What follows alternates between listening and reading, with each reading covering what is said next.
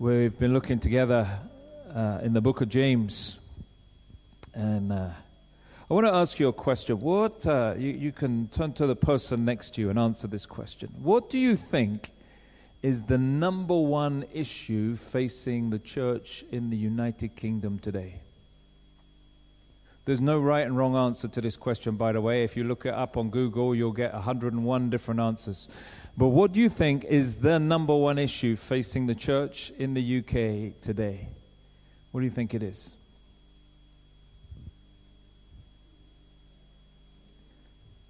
You might have to talk to someone if you're going to share your uh, opinion on the matter. I wonder if it's silence, you know, because no one's talking. What do you think? What do you think the issue is? Hmm? What do you mean, the lose? They aren't good enough. Indifference, lack of unity, lack of love. You guys are good. You should go on YouTube and or something. You know, you should write something on this. What else? Falling numbers, participation, Lack of snacks. Have you been out there today? You've seen there's no biscuits. Heating bills, oh, the bills, yeah. I, I looked it up on some, some said this. This is the, uh, you know, some of the answers. The, these are the posh answers that you have to try and. Un- expressive individualism. Oh, who knows what that means? Personalized faith, somebody said. Morality, pseudo religions, fragmentation, lack of unity, and so on. There's so many different answers to that question. But you know what you did? You just kind of looked at what you know of the, the UK church, right? You looked at the scene and you probably thought about media and other things and what you've seen and what other people have told you, and you came up with some kind of response, right? There's not a right or a wrong, just different kinds of responses. And in a sense, that's what James, the book of James, is all about.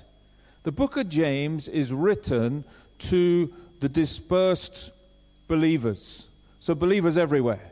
And what James has done is James has looked at what he sees of the early church, and then he's written stuff in here, like eh, the Word of God, under the inspiration of the Spirit, of what he sees. And he's addressing the issues that he sees. Lack of snacks is not in here. Uh, James, obviously, in that day, they had loads of snacks, right? But the, he looks, and that's why it's kind of like piecemeal. And he sees all these different issues. And really, the issues boil down to what we've been talking about flesh and spirit. I was at a, uh, uh with Inika actually, we were up in, I think it was in Sheffield, and we went to the movies in Sheffield. Can't remember what we saw.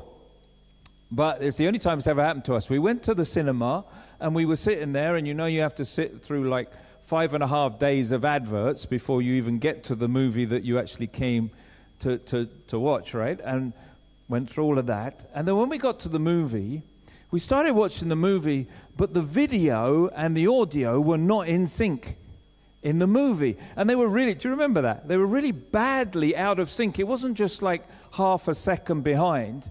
I can't remember how long it was, but it was it felt like a minute, but it was probably like 30 seconds or 20 seconds or whatever it was. But like the audio was behind the video and it was just really irritating because they didn't match. So somebody would be speaking like this, they would go off and do something and then you'd hear what they said afterwards when the actual film had moved on. And then there was this sort of, it went on for five minutes like that, and everybody was like, and then there's this voice came over, I'm terribly sorry about this. There seems to be a technical problem. And then they started again, no difference. And finally, they abandoned ship and gave us all our money back and told us to go away. James really is saying the same thing. He says, You know what I see when I look at the, the early church? He says, I see the video and the audio as different. Really, what he says is, he says, everything I see, I see people who are saying that they are from God. They are going God's way, they are of the Spirit, but the, the audio, if you like, or the video, is actually more fleshly. He said, out of their tongues they praise God. They say they're going this way. They sing worship songs to the Lord. They even put their hands in the air. But when I look at them during the week, this is what I see is over here. He, say, he says on, on different things, the way they, they treat others. I see them saying they're going to go this way. There's going to be love, love, love. But you know, when I watch them during the week, you know what I see? I, I see a lack of that. And the book of James is really all about that. And he says, I see, I, I hear this is what they want to do, but what I see is over here. And he says, This, this, this can't be like that. I, I see them say that everybody is equal, but when I watch them, they're showing favoritism to some people. And he just goes through di- time and time again different things. And he says, You know what? It's out of sync, it doesn't work. And in chapter 4, where we're up to now, he kind of comes to the, to the nub of the matter. He, he talks about, he changes from what he sees to, to what's inside of us and the reason behind it. Really, what he says is what we believe and how we live, he says, are completely different. You say you believe this, but in your life, I see this. And he goes, that, that, that can't be. That, that just can't be like that. So let, us read about what he says. This is James chapter 4. He says, What causes fights and quarrels among you? Don't they come from the desires, your desires that battle within you? You desire, but you do not have, so you kill. Now, he's not actually literally saying the Christians were going around killing other Christians, right? It wasn't just but he, he's using an exaggeration. He's saying, like, you desire things and you can't have it, so you, you manipulate. You, you do whatever you can. You, you denigrate. You, you, you know what I'm saying? You covet, but you cannot get what you want, so you quarrel and fight. You do not have because you do not ask God. And when you ask, you do not receive because you ask with wrong motives, that you may spend what you get on your pleasures. You adulterous people. Don't you know that friendship with the world means enmity against God? And here, everybody who would have read this would have thought of what Old Testament prophet? Quick question. Hosea, correct answer. You remember the book of Hosea? Hosea was told to go and marry an adulterous woman. He was told up front, Go marry this woman. She's going to be an adulteress to you. She's going to go off and have sleep around and do all this because this is a picture of the people of Israel. And he uses the same word here. You adulterous people. He says, You know what? Why are you adulterous? Because you say one thing, you do something else. You, you like an adulteress. You, you promise to be faithful, but really you go running off this way all the time. That's why he's saying it. You adulterous people, he says. Don't you know that friendship with the world means what? Enmity towards God. Why? Because if you're running over this way, where's your back? Towards the Spirit. He says, therefore, anyone who chooses to be a friend of the world becomes an enemy of God. Notice the word in there in verse 4. He says, You choose it. It's your choice. He says, You have the power you know that so so uh, often in uh, in in our culture. You ever heard the term "the devil made me do it"? What an, what a useless excuse that is. The devil doesn't make you do anything. You choose to follow what the devil says. And he says here, you have a choice. You can choose to go this way, or you can choose to go this way. The devil doesn't make you do anything. The devil tempts you. That's all he can do. You choose. You make the choice. You have the responsibility for your actions. Devil's cunning, but we have to choose. Therefore, anyone who chooses to be a friend of the world becomes an enemy of God. Or do you think the scripture says without reason that God jealously longs for the spirit he has caused to dwell in us? He longs for that which is in us but He gives us more grace. That is why the scripture said God opposes the proud, but shows favor to the humble. You see what James is saying here? He's saying this is really the, the nub of the issue. Later, he calls it this, and he's called it this before. He says, You know what? You are double minded. Literally, you have two souls. Really, what he's saying is, you really, what you're trying to do is you're trying to live with one foot in this camp and one foot in this camp.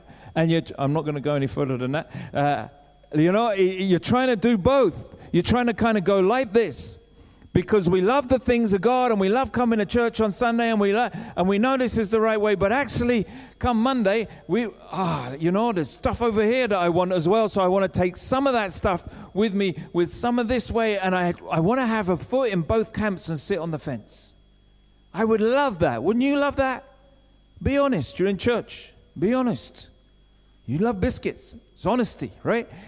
Love it, but we can't do that. He says, you know what? You have to make a choice. You're either going this way or you're going this way. You can't just stand in the middle. And he calls us double minded. Meaning, we, we, we, you know, we, we say one thing, we do something else. Be consistent, he says.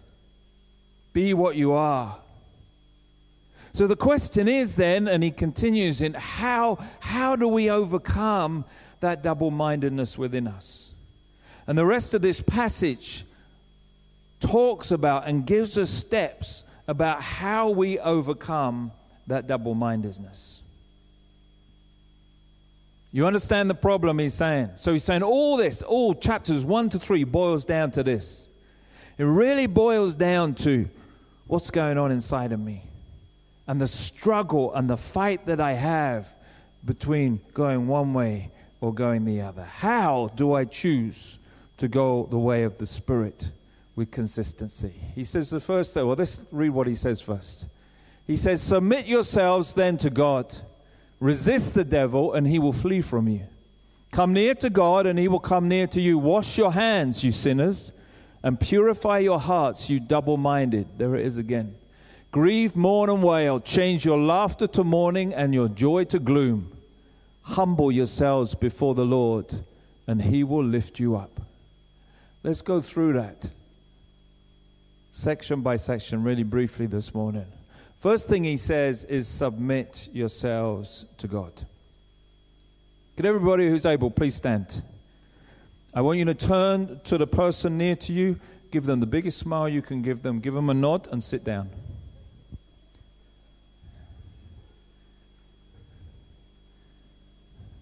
Now, you have just submitted to me. That's what it means. Right? Most of you. Some of you went, this guy's an idiot. I'm not doing that. But most of you did what you were told. That is submission. I don't know why you did that. I mean, you all had nice smiles, but you know.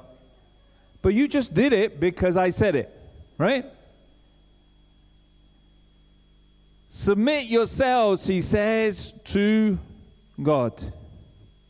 In other words, align your life to what he says, what he wants. Number one, it's a military metaphor. It's really the same thing as about soldiers. You know soldiers who line up, you know, and uh, attention, you know, shoulder ups and all that lot. That's submission. They're doing what the commander tells them to do. When they say run, you run. When you say do press ups, they do press ups. When they say whatever they say, the sergeant major says, the soldier does it, right? That's what it is to be in the army. And that's, that's the same kind of language that's used here. He says, like, you're in an army. Jesus is your sergeant major, and when he says do something, you better do it. When he says jump, you jump. When he says walk, you walk. When he says pray, you pray. When he says, you know, minister, you minister. When he says praise, you praise. When he says speak, you speak. When he says be silent, be silent. Do what he's telling you to do. That's what it means to submit. The first thing is really is just really focus this way, isn't it? Look this way. Turn this way. Put your back to that. Face the Spirit. Face God. Face what He wants you to do all the time. Be consistent in that. Submit to God, He says. Number one.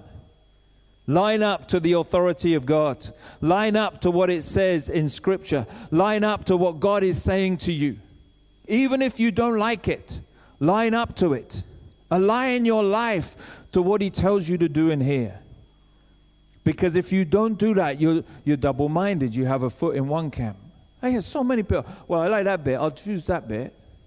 I was talking to someone a little bit a while ago. They're not, they're not a Christian. But I kind of said, you know, like, eh, well, I, I have my own beliefs. I've kind of taken a bit from Christianity and a bit from Buddhism and a bit from Hinduism and a bit from Islam, and I've kind of cobbled it together and I like it. Well, if that's what, you know, it's not the truth, though, is it? That, that's just making God in your image. That's just choosing what you want. So you've basically set yourself up as God, choose, chosen what you wanted from all the different things that you like, and you've put it together and say, This will be my belief. I mean, just own up to what you're doing. It's not the truth. But we do that so often. We submit and we, we sing on Sunday, and then, you know, and in the little things of life, are we submitting to God? Are we allowing Him that authority in our lives? The second thing he says is resist, stand, stand against. Now, I want you to note something. He says, resist the devil. And what's the devil going to do? Flee, run away. Now, what it doesn't say is go fight the devil. Some believers like to think that's what it means. That we put on the spiritual armor from Ephesians 6 that we go running into battle like David to fight the devil and his demons and throw them out. He doesn't say that. The word never says that. The word says just stand. Stand. Resist. Stand. You don't need to do the battling, you just need to stand. He says, Stand. Old Testament, Second Chronicles. The battle belongs to the Lord. He says, You don't have to fight, I'm going to fight for you. And what Jesus says to us is, you don't need to fight the devil because the devil's already defeated. Right? The veil was torn in two. We reminded ourselves of that this morning. He's already defeated. All you have to do is stand. You stand where you are. Ephesians 6 put on the whole armor of God. Why? So that you can stand. And it keeps saying, stand, stand, stand. Don't fight. Don't give him more credit than he's worth. You just stand where you are. Why? Because the Spirit, because Jesus has already won the victory and the Spirit fights on your behalf. God does the fighting, we do the standing. You see, some believers, I think, open themselves up when they turn around. They go, oh, I'm going to take the devil on. Pride, that's pride. It's not your job to take the devil on. Your job is just to stand. Go, no, I ain't going that way. I'm standing right here. I'm keeping this way. Not to take him on. He's defeated. Don't give him any more credit than he's due. He is a defeated enemy that we can, that, that Jesus said, uh, you can choose. You can choose. Don't, don't even look at him. Stand. Resist. Stay where you are. And then look at what he says draw near to God. Now, how do you draw near to God? The devil's right here. How do you draw near to God? You turn this way, right? And if I turn this way, where is my back towards the devil? There is no greater place of trust in Jesus Christ than trusting Him with your back. You know that?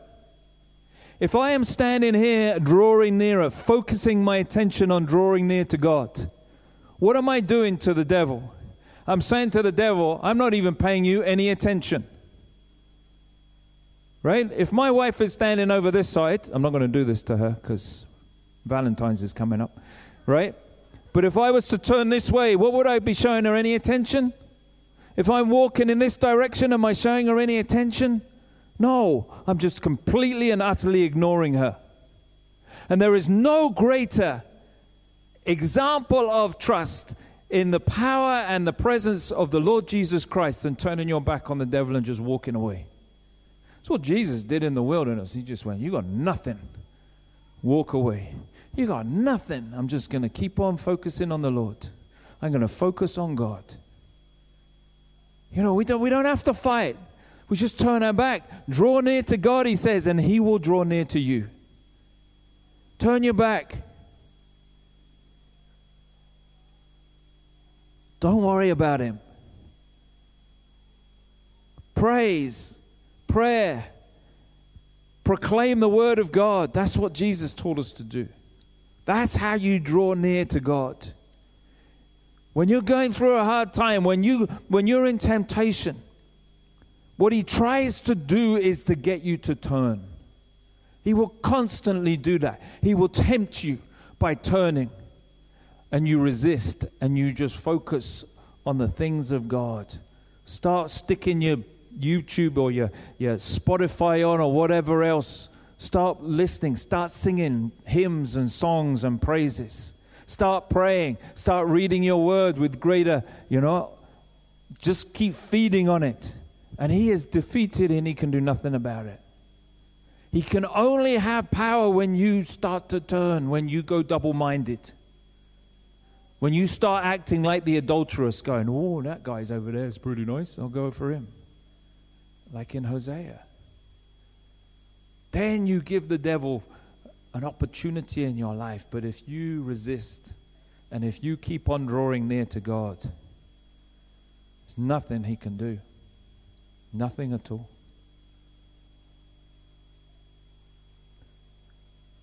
He said, Cleanse your hands, you sinners. The word for sinners here is, is strong. It's what he calls those that don't know Jesus. He says, You're acting as though you don't know the Lord Himself. He says, You need to cleanse your hands. The picture here is you, you remember in the Old Testament the priests, before they could go into the temple, they had to cleanse themselves. They had to wash themselves to become holy, to go into God's. presence. It was just an outward symbol of something that was happening on the inside. It was like, we have to clean ourselves. Cleanse, create in me a clean heart, O God. Renew an upright spirit within me. Cleanse, cleanse my hands. Cleanse, cleanse who I am. Cleanse me from all the sin and the mess and the, the double mindedness that I find in my life. I don't want to be a sinner. I, I want to I wanna be able to walk into God's presence with confidence, like it says in the book of Hebrews. Because of I'm clean, I'm free. I, am a, I'm taking on the, what Jesus Christ has done on the cross. Forgive me, Lord. He says, cleanse, cleanse your hands, and then on the inside, purify your hearts, he says. Be sold out for Jesus Christ so that your heart, your character is, is in, in tune with the Spirit of God and what He wants for you. He says, make sure, don't, don't be double minded, double souled. Don't, don't have two characters in your, in your life. You, your Sunday, you know, when I was growing up, we used to have Sunday best. You remember those days? You used to have this awful suit that my parents, if they're watching, I just want you to know it was terrible wearing it. You know, this awful suit with these horrible shoes that I had to wear. It was your Sunday best, and it could only come out for Sundays. You know, my mum, when I had hair in those days, she used to like plaster it with sunsilk hairspray so that every fly in the whole district used to come and land on me. You know, it was terrible. Terrible experience going to church. And the rest, as soon as you got out of church, you took off your Sunday best, and then it was me again. And he says, Don't be like that. Right? Don't, don't be like having two characters. You have your church character, and then you have the rest of the world character. You know, we come in and we put these facades on. Oh, I'm not going to tell you which son. I went to a school thing once. You know, I used to love those parent, teacher, parent interview. You know those evenings? Oh, so much fun. I used to love it. I used to beg Enrique to let me go. So much fun. Because you used to get a running commentary before you go to every teacher from, from the son saying, you know, this teacher's rubbish. Don't listen to this one which meant they're not doing so well. And oh, this one's really good. This one's really nice. And they, I'm doing ace in this one, right? Anyway, I went to this. This, this one, I went to one, and this the the head of the year came almost running over to me, shook me by the hand, and said, "I don't know what you guys are doing as parenting, but you should bottle it. This kid is unbelievable." And like I'm thinking, have you got the right kid? Like this is, this is not like he is at home. You know, and they was shaking me by the hand. He wouldn't let go. He was just like, you know, you know, when it goes on way too long, you're like, come on, get, get off me. You know, and he was shaking me and he was waxing eloquent about our son. And all I'm thinking in my head, I'm kind of, oh, thank you, thank you. Yeah, yeah, yeah, you know. Yeah, he's all right, isn't he? You know, and in my head, I'm going, this is not the kid I know at home. Like, what's going on? You know, and there's this kind of disconnect. The disconnect between what we see and what we really are. And, and James is saying, don't be like that. Cleanse your hands, purify your heart, be who you say you really are. Let it, let it just flow out of you completely. Be all of that. And then, really, to encourage us, he says, literally in the Greek, this says, be miserable. Oh, thanks, James. You know? He's saying, be really miserable. Hands up if you're miserable today. Okay, you should be because there's no biscuits. Like, let's get some. There is biscuits. Okay, we'll get some biscuits. You know, like he's saying, be, why be miserable? Be miserable because, well, of four and five. Because, like Paul says, you know, I, I want to go this way, but I end up finding myself going this way. I, I, I really want to be, and this is the Apostle Paul, right? He's saying, I want to be sold out for God. But so often in my life, I find myself doing stuff that I shouldn't be doing, and I don't want to do it, but I end up doing it anyway, and I, I, I just, I'm, I'm just so upset. And he's saying, like, you know, take it seriously, guys be miserable about when we give the enemy a foothold in our lives. Be miserable the fact that we are double minded so often. Be miserable about the fact that we want to go this way with everything we've got, but we find ourselves so easily being drawn back this way. That we're trying hard to go this way, but so often we're kind of walking this way, but we're actually walking this way. Be miserable about it and kind of go, Lord, I, I don't want that in my life. I want to go the spirit way. I'm dying to go this way. And I know that there are things in my life that keep pulling me back this way, and I, I, I just, I hate it. I don't want it. And I want to change. And I want to be different. You see, we take sin and we take the consequences so lightly. Oh, it doesn't really matter. As long as I just calm, I'm a believer, I'm saved by grace, so does it really matter? And he's saying, take it seriously, guys. Because it does matter and it has a consequence to each one of us. And then lastly, he says this He says, humble yourself, align yourself again. Humility is recognizing a right relationship before God. Not that you're any lower than you should be, because you're a child of God. That's amazing. But not any higher either because you're a child of God. You're not God. You're not even sitting at the right hand of the Father. That's Jesus' place. But you're his child. So recognize where you are, your dependency on God, what you need from him, how tough you find it. And he says, You know what the result is if you do that? Verse 10, he said, God will lift you up. Isn't that beautiful? Right at the end of this, God's going to lift you up, He's going to elevate you. You see, the way the flesh says elevation comes by doing these things. It's a false promise. It always has been, always will be. Promise so much, the way of the flesh. Constantly promise, promise, promise, promise. And you get there, and what happens is not enough. It doesn't meet the needs. And so it entices you into more and more and more and more and more. And it never meets the needs because it cannot meet the need because only God can meet your needs. Only God can bring you that shalom. Only God can fill you. And He longs to do that. He longs to be the one that lifts you up. He longs to be the one to elevate you. You've seen it today in our world. Some Christian leaders, even. They saw elevation from people, from the flesh, and now they've fallen. You see others that seek elevation or just don't even seek it, but God raises them up to something more than they've ever been. Not because they've sought it, because if you seek it from the flesh, it will always fall. If you seek it from God, if you allow God to elevate you in your lives, that's eternal elevation. And He will never pull the rug from underneath you. Let Him do it. But you know what? As I was thinking about this, this is tough. I'm not going to pretend to you this is easy. Some people might, but it's not. Our natural selves, our human self, wants to go the way of the flesh.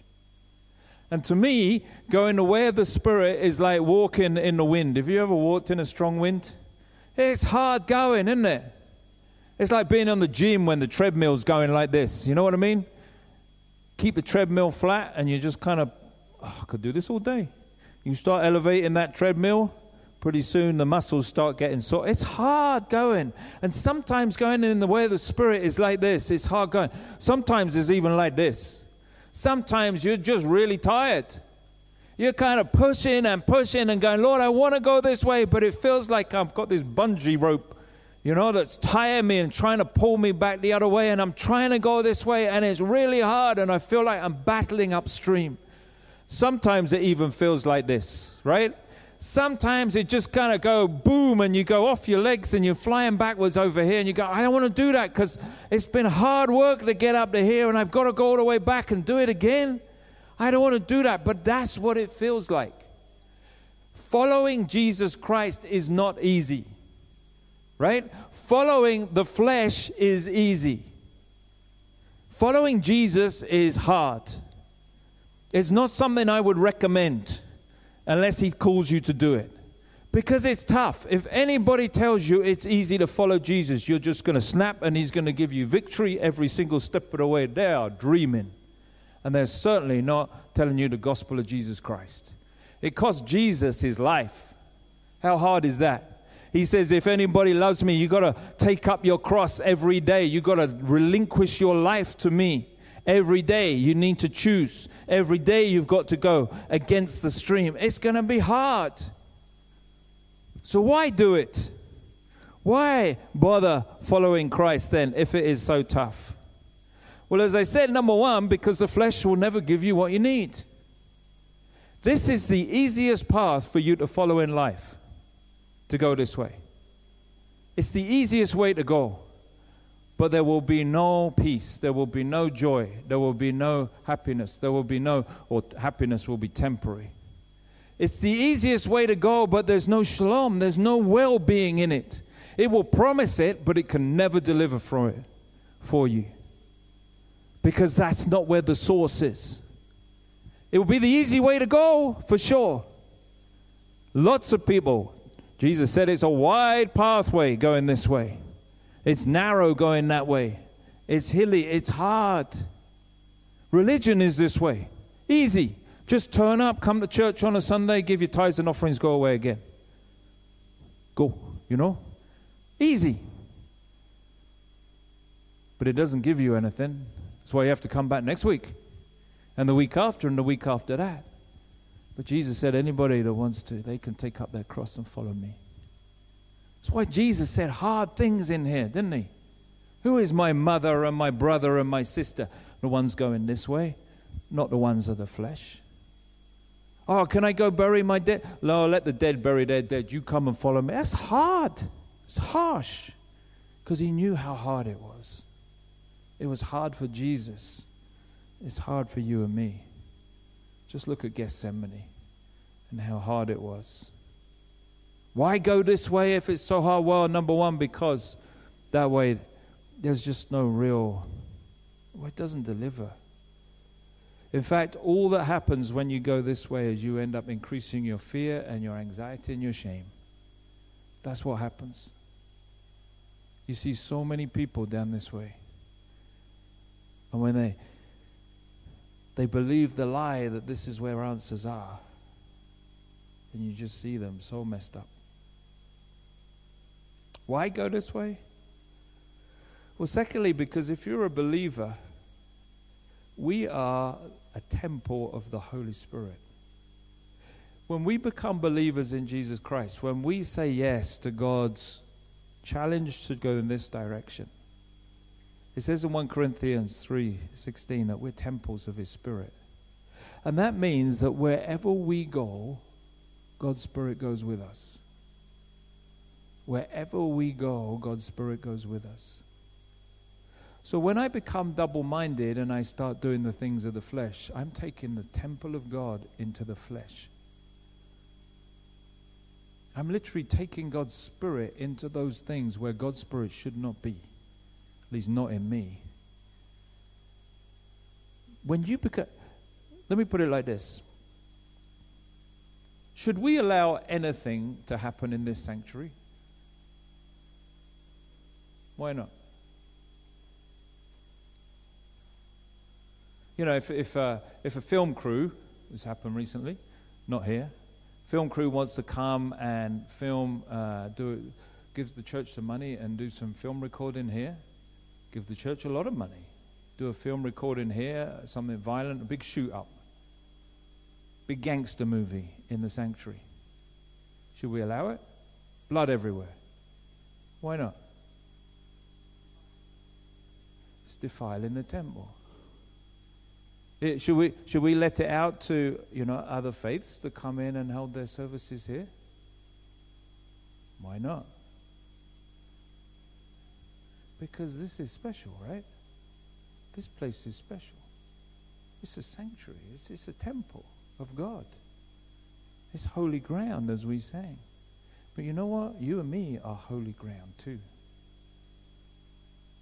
Because we are temples of the Holy Spirit. The Bible says it clearly. And so when I mess around with the things of the world, what am I doing? It's no different uh, saying anything can come into here and it's okay. It's no different to me kind of messing around with stuff and kind of going, oh, yeah.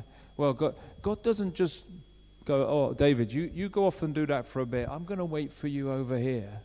I'm going to cease to be a temple while you go and mess around in the things of the world. And then when you're ready, come back, purify yourself, and I'll come back inside of you. No. The Spirit goes wherever I go. Because I will be a temple to the day I die and then into eternity. And so if I'm messing around with the things of the world, I'm taking God's temple and I'm, I'm defiling his temple. I'm taking his presence into places where his presence shouldn't be going, at least not through me and you if I'm saying things out of my mouth, I'm saying things that the temple of God should not say. I'm proclaiming things that don't represent what the temple of God really is. You know, being a believer is a beautiful, beautiful privilege, but it's a massive responsibility too. That's why I said it's not easy going this way. Don't do it. Jesus spent his whole ministry telling people not to do it, didn't he? Just do it if, if, if you're called to do it. Do it because you don't have a choice, because he's touched you and he's transformed you, and you know you have to go this way. That's what he wants because he's met with you. But you know why you go this way? You go this way because this is the way of blessing. This is where he lifts you up. This is where you find the power and the presence of God in action when you go this way. You want God in your life? You want to see what God can do through you as His temple, collectively as well as individually? Then that's the way you have to go. That's why you go this way, because this is where God works. This is where God happens in our lives. This is where we experience God lifting us up, where we experience the power of God flowing through us. This, this is where life comes in all its fullness, Jesus said, when you go that way. This is where you feel like this like a child holding the hand of Jesus, knowing his presence with you, even though it's tough, knowing that he's going to be with you, even though it's a hard, sometimes difficult, sometimes you feel like you're off your, off your legs flying back the other way, but that's, that's you. Because he said, I will never ever leave you and I will never ever forsake you. I will go with you. However hard it becomes, there's a beautiful picture. I think it's in the National Gallery of Jesus hanging on the cross, and it's so dark you can hardly see it. You have to look at it for a while. And if you keep looking at it, you, you see the outline of Jesus hanging on the cross. And then if you keep looking at it even longer, you see the face of the Father above looking down on his Son. You know, Jesus, the, the God never left his Son, the Father, the Spirit. They were there together, even in those mm. deepest, darkest moments. And that's what God's promised for you and me that when we go the way of God, when we go that way, He will always stay with us. We will get to experience this, but we also get to experience this His church. I'm glad you came back. You came back at exactly the right moment. You know that?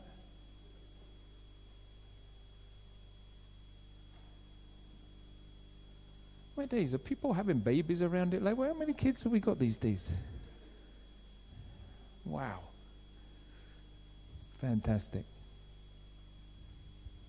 When you go God's way, you go the way of the blessing. The blessing for knowing Jesus holding your hand every step of the way, but the blessing of knowing the people of God around you too. That not only are we holding God's hand, but that we hold one another's hands too. That God goes with us through one another.